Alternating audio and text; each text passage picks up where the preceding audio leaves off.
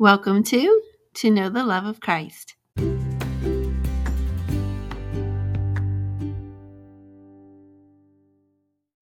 Okay, welcome back.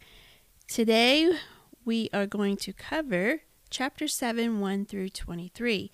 But before we get into the study, let's recap last episode.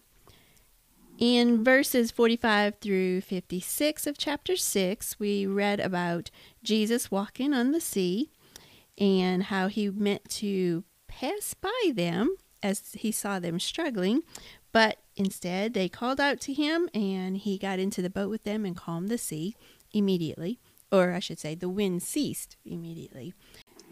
And then we read about him arriving in Gennesaret, where he is immediately swarmed by the people to, for healings, for everything, and he does so without any complaining, without any stressing, without anything. He continuously does God's will willingly. So pause here, read the, the scripture, and then start back up again and join us in the conversation. All right, so let's go ahead and get into it. So, Mark chapter 7, verses 1 through 23. And the, the um, these particular verses are all about the traditions and commandments of the Pharisees um, when I was reading this, the first thing that that stood out to me was we never really realized how much traditions like they're just that the like they're traditions and sometimes they don't even make sense and sometimes we've done the traditions for so long that we really don't even know why we do them. And that's kind of what i thought about with with the pharisees here you know? Um you look at in verse 2 um, it says that they saw some of his disciples, as Jesus' disciples, ate with hands that were defiled, that is unwashed. You know, so these the apostles um, hadn't washed their hands. They're eating, or his disciples um, wa- haven't washed their hands and they're eating, and immediately the Pharisees are all judgmental. Like it was kind of like one of those things. Um, I-, I thought about like with our kids, like I'm always getting on Andre about washing his hands, and I don't know why. I little boys are just nasty in so many different ways, and I can't tell you how many different times I've told Andre. Like I will hear him use the bathroom, he flushes, and he immediately walks out of the bathroom, and I'm like, Andre, did you wash your hands? And I already know the answer to it because you were in and out in a matter of seconds, so I know you didn't. And he'll just give me this face like, um, oops, you know but then I, I think about that too and it's just like i think about like when he's going to school or when he's other places without me or without daddy. Are you washing your hands? You know? And obviously it's to keep us healthy. That's not a tradition. I want you to do that because it's just nasty not to. But here it's just they were so hung up on traditions that they just couldn't even they let that something like something so small like that just mess up their thinking in different areas. And then obviously we we know that as time goes on it's little things like this that they start to get mad with Jesus and they start to plot to crucify him. So I just thought you know traditions are cool and fun to have but sometimes like we don't even know why we do them. And I and I also was thinking too I really want to know like how many of these Pharisees every time wash their hands like they were supposed to.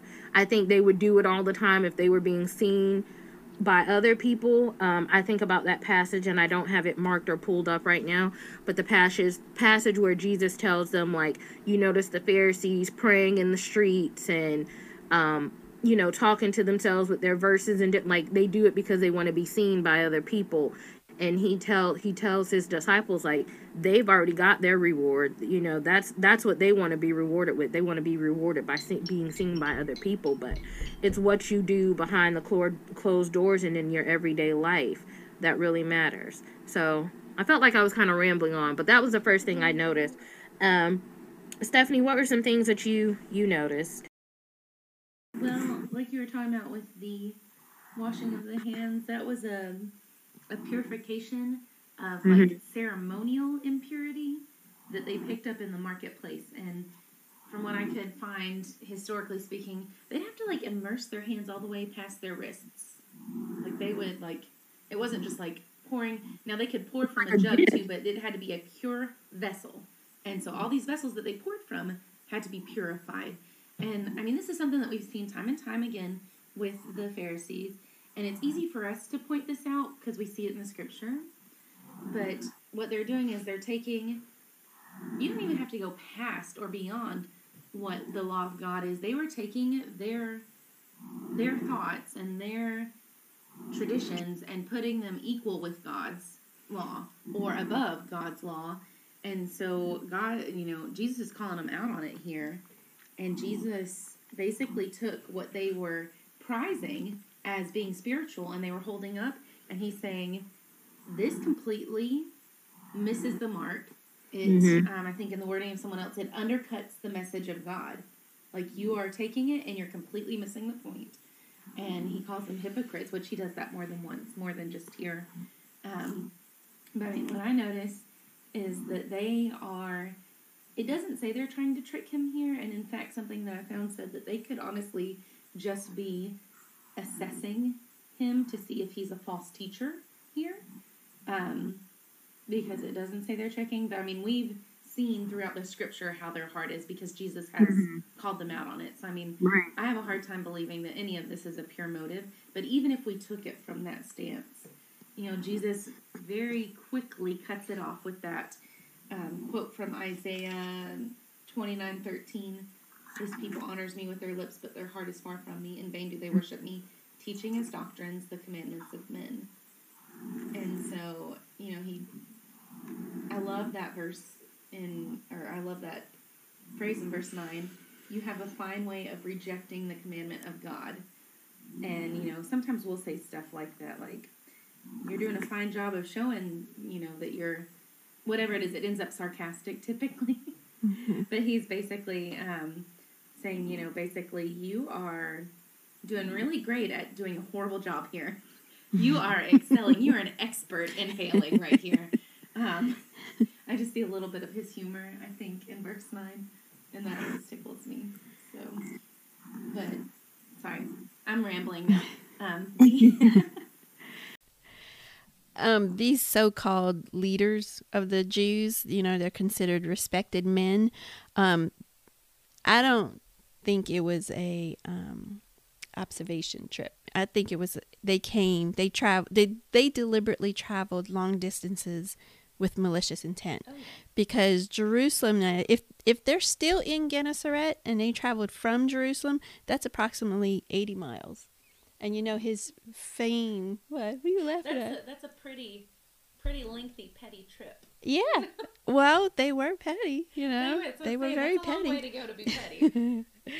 and you know, it's concerning traditions of their own creations. You know, in Leviticus 8 6, before Aaron and his sons could be priests for the people, they had to be con- consecrated.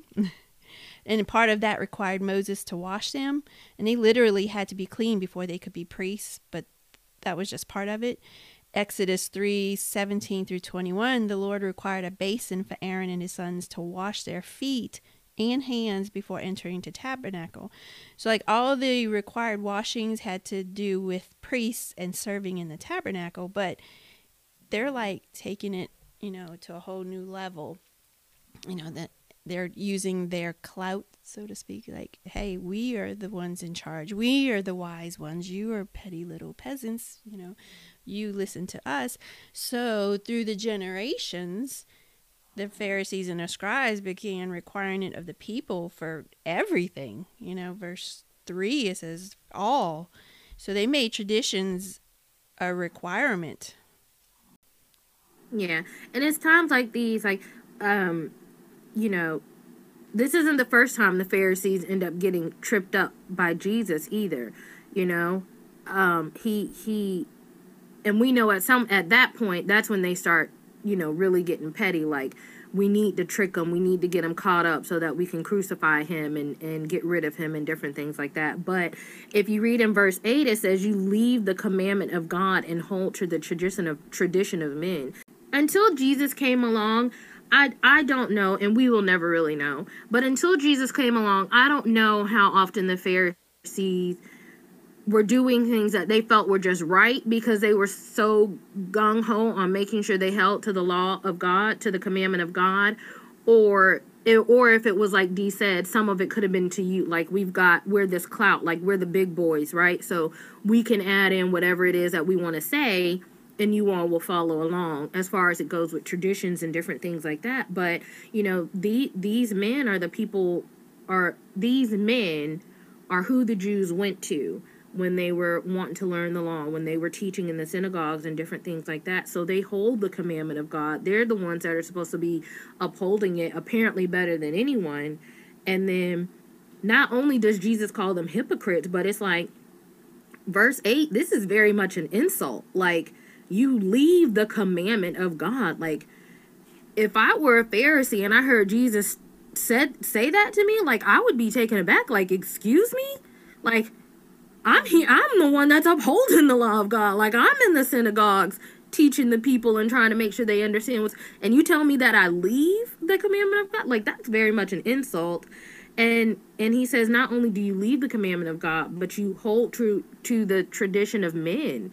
You know, it's almost to to a certain extent of saying you don't even believe the commandment of God anymore because you're so stuck on the traditions of men. You're so stuck on your own traditions. And I was just, when I read that, I was kind of like, ooh, you know, I kind of hate to be in their uh, sandals.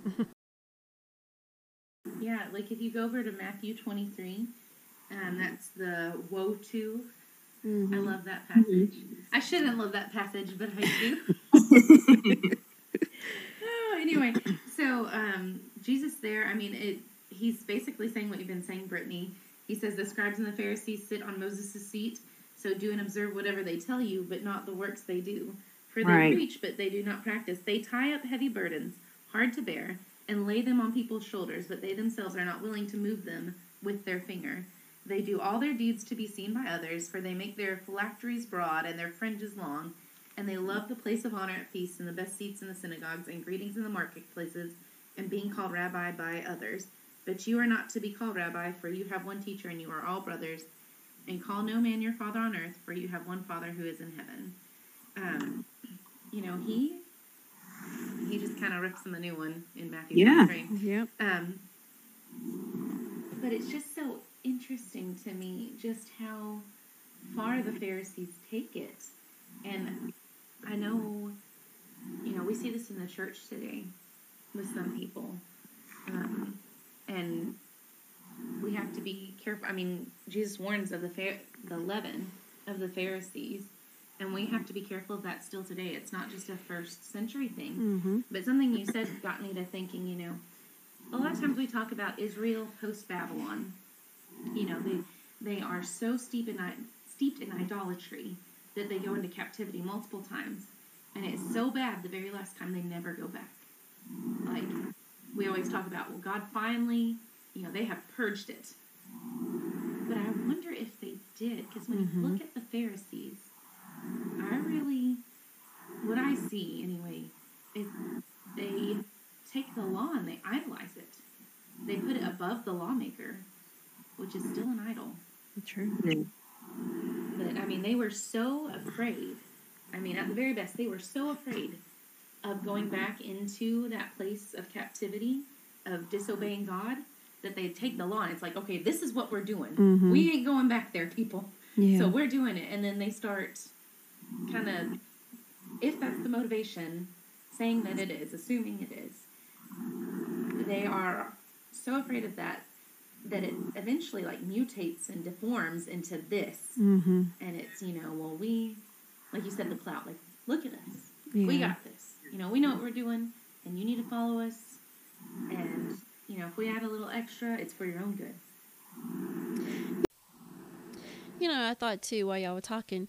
I guess maybe not all of them were malicious. I mean, most of them were because they eventually killed him. But I mean, we we read about Paul.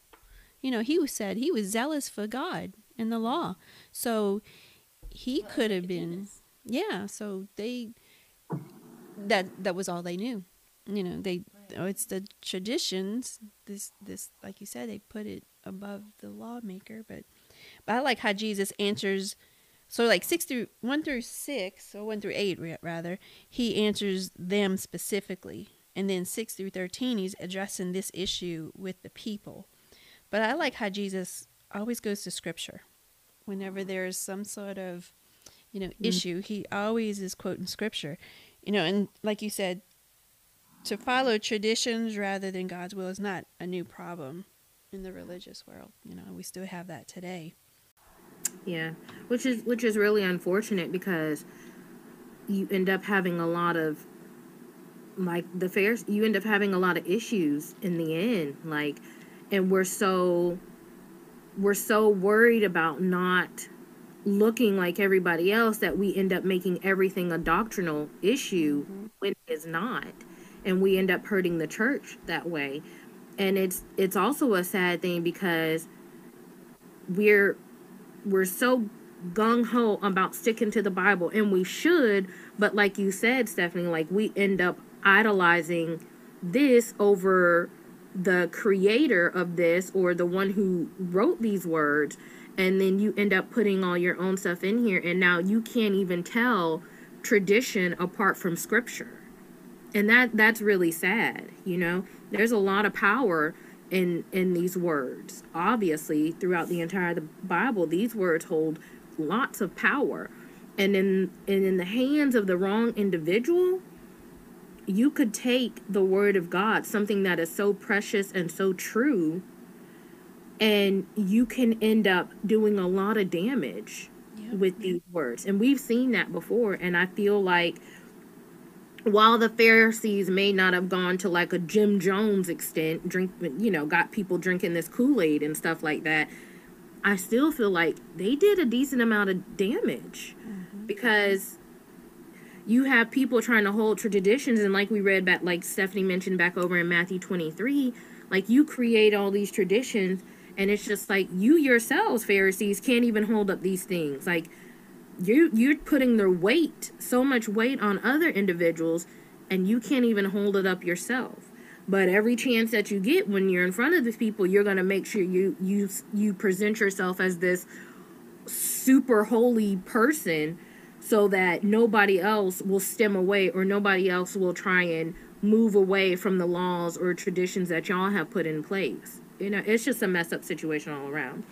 I feel like rick and i have been in this this passage forever. Like, why? It's always in our conversation. In fact, I know he jokes with Harm a lot. He's like, "Oh, it's Corban." Corban. Yeah. it's like their little joke.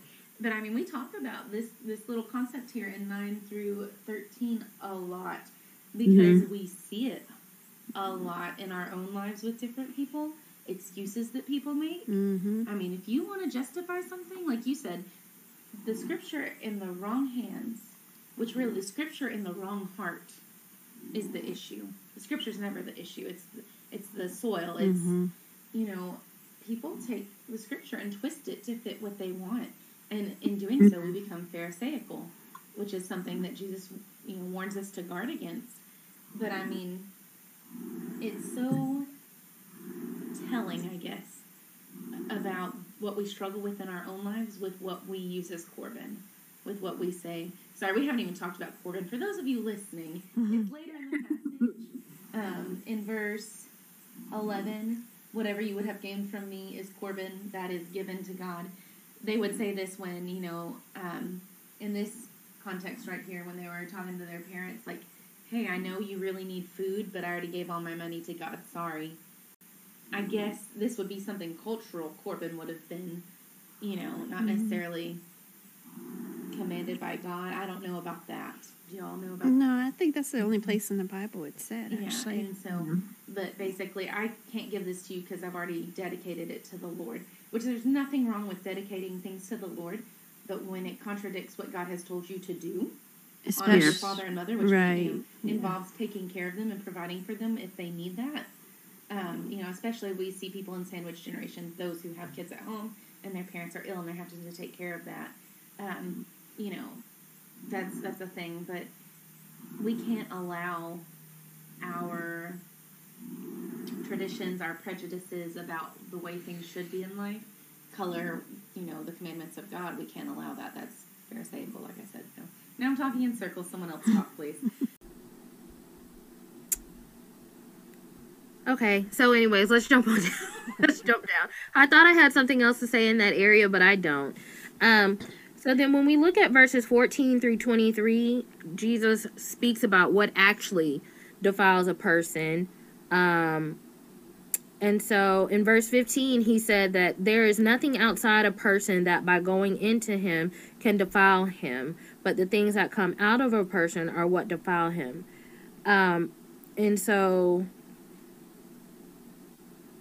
if we jump down to verse 21, he talks about, For from within, out of the heart of a man, come evil thoughts, sexual immorality, theft, murder, adultery, uh, coveting, wickedness, deceit, sensuality, envy, slander, pride, foolishness. All these, all these evil things come from within, and they defile a person. So Jesus is saying, listen, they don't wash their hands. It's not that big of a deal. Brittany's opinion, should you be eating your food with dirty hands? No. But obviously, if that's what you choose to do, I mean, it's not going to defy it's not going to make make you a dirty person. And we know here that Jesus is speaking spiritually whereas the Pharisees were always seem to be always more on the physical side of things you know? It about it was for them it was always about the actions like don't do that you know? You can't untie your donkey or you can't you can't you can't do this that and the third because that goes against the sabbath and different things like that.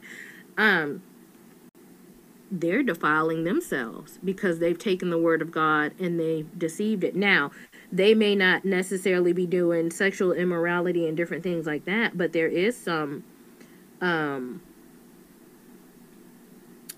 well, obviously, we know eventually there will be some evil thoughts because they're ready to get rid of Jesus. You know, they take the word of God and they've twisted it. So there's some some lying to a certain extent kind of going on here and different things like that. And so it's more spiritually speaking about what makes the person dirty or filthy. You know, verse 14, um, it shows the authority here because it says, you know, he, Jesus says, Hear me, all of you, and understand. So it's what? Hear me. Who? All of you who hear. You know, and why? To understand. So mm-hmm. there's a there's a purpose to what he's about to say. And I made a mistake earlier. I said that he was addressing this the Pharisees in one through eight. It was actually one through thirteen. Now he's addressing the people about this issue. But um mm-hmm. I know y'all have ESV. I was reading I had all different kinds of translations out, but New King James has verse 16 in there. But y'all don't have a verse 16, but it says, "If anyone has ears to hear, let him hear." Now, some manuscripts include this, like the King New King James, but because um, that was a common saying that Jesus would have said. So, I mean, it, not all manuscripts have it, or not all um, versions. Mm-hmm. Well, I mean, and that that would indicate that not all manuscripts have it. But, yeah, it depends on what they're taking it from. Yeah.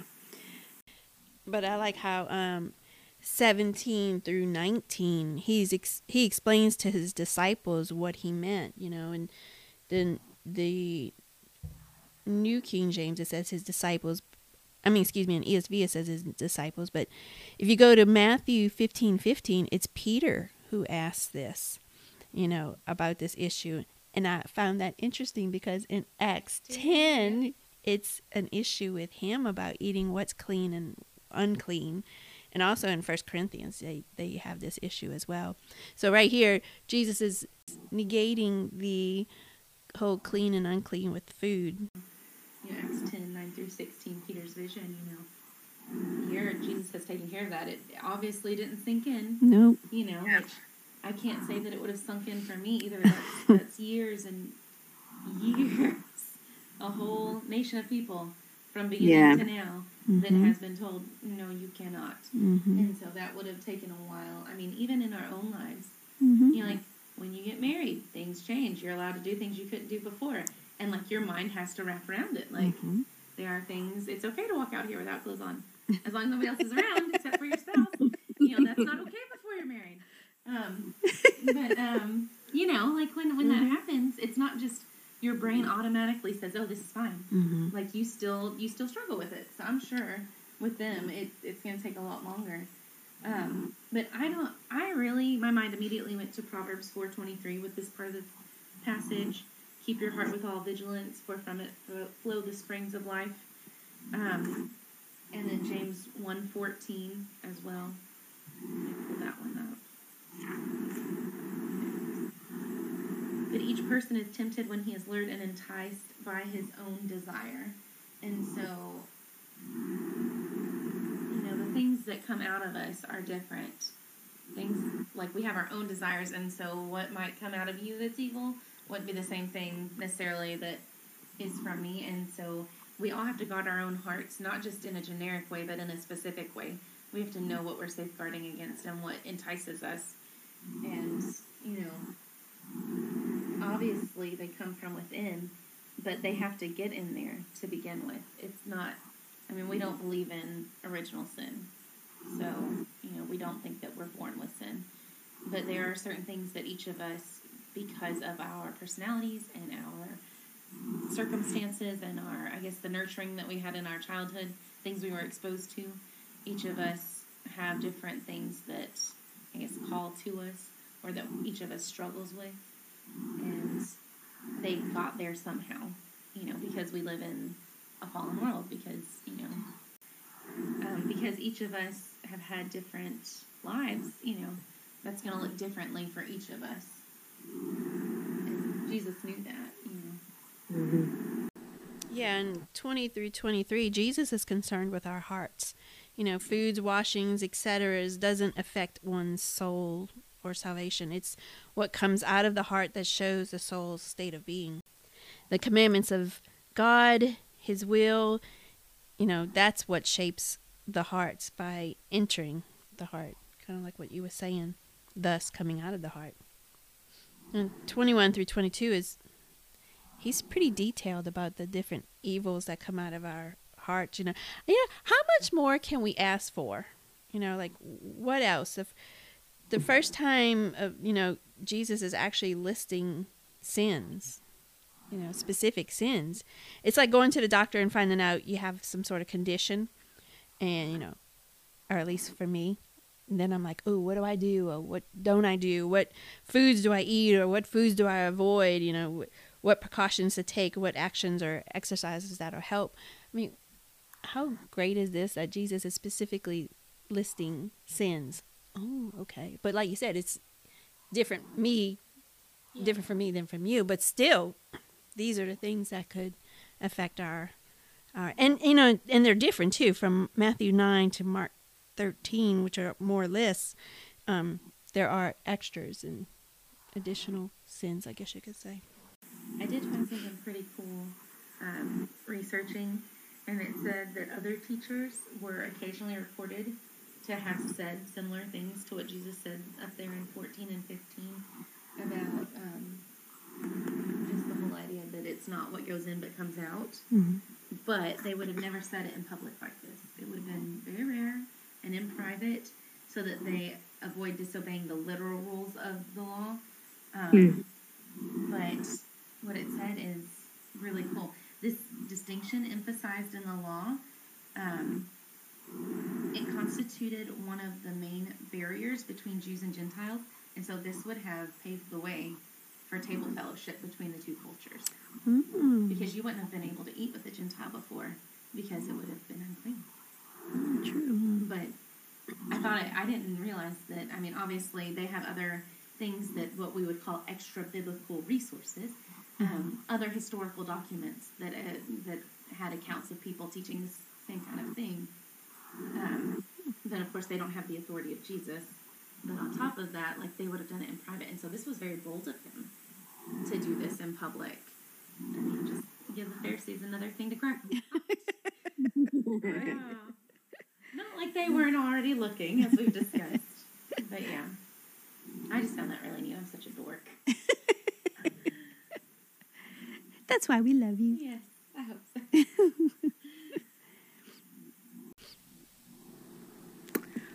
Okay. Well, I don't think I have anything else to add. I think that was covered covered pretty well. Um so, moving on before we get ready to close out this episode, where do you see the love of Christ? D. I see it in verse 14. It says, And he called the people to him again and said to them, Hear me, all of you, and understand. I mean, it's, he says it with authority. He's addressing an issue. He's, but he's, you know, it's almost a plea. Hear me, all of you, and understand. You know, it's, it's, I could just hear him, you know, wanting us to be with him, love him, follow him. So that's where I see his love. Stephanie? I see it in the fact that he, I mean, it's in this passage, but just throughout the whole gospel, how he addresses people that would, I guess, tear down the confidence of people who are serving God. You know, the Pharisees were so quick to jump in and be harsh with people. It seems like, I mean, at least they were with Jesus. Very strict and almost rude. I mean, I think they're rude. um, but a lot of times when you look at religious leaders, and I mean, that's where we sometimes look to see what should be done and how he addresses them and how he gives us this example in a way of how we can't always depend on them. Obviously, they're not the standard. And so while we can look to them as an example sometimes, he shows here that, you know, it's not always as it seems. And you can be pleasing to God without looking like them. Does that make mm-hmm. sense? I feel like that was really weird. No, it makes perfect sense because that's what I see the love of. Wait, putting them in their place. I was sitting here and you were talking, and I was just like, that's my thought. but it is though. It's it's like you see the love of Christ, and I'm not gonna harp on it too much because Stephanie pretty much said what I was gonna say too. I see the love of Christ in Jesus's boldness. And I love the fact that we are called to be like him. And so the same boldness that Jesus has, we can have too. You know, and it just reminds me sometimes you come across people who might be a little more intimidating or different things like that or you know they're just spouting out verses left and right and sometimes you never really pay attention to what they're saying but the fact that they just know all these verses by memory it's a little bit intimidating but here it's like Jesus is saying, you know what? Y'all are spouting off these verses. Y'all claim to hold up the commandment of God, and really, you have no clue what you're talking about. And I love you so much to the point that I'm going to rebuke you and I'm going to do it in love. And however you perceive me in the end, that's on you. But knowing Jesus and who he is, this always came from a place of love. It never came out of malicious intent or anything like that. Like, he loves the Pharisees as much as he loved the Jews who were consistent consistently steeped in idolatry and different things like that. And it just always comes from a place of love, and that's where I see it. Being bold and never being afraid to stand up for the truth, but always making sure that you do it in love. We want to thank you again for joining us today. Please, if you have any questions or comments, feel free to contact us. We would love to study with you or connect you with someone local. As always, we hope you will seek to know the love of Christ in your own life. And until next time, bye. Bye. You can reach out to us on Facebook or Instagram. We would love to hear from you. And be sure to click like and share this episode with family and friends. In doing so, you're sharing the love of Christ.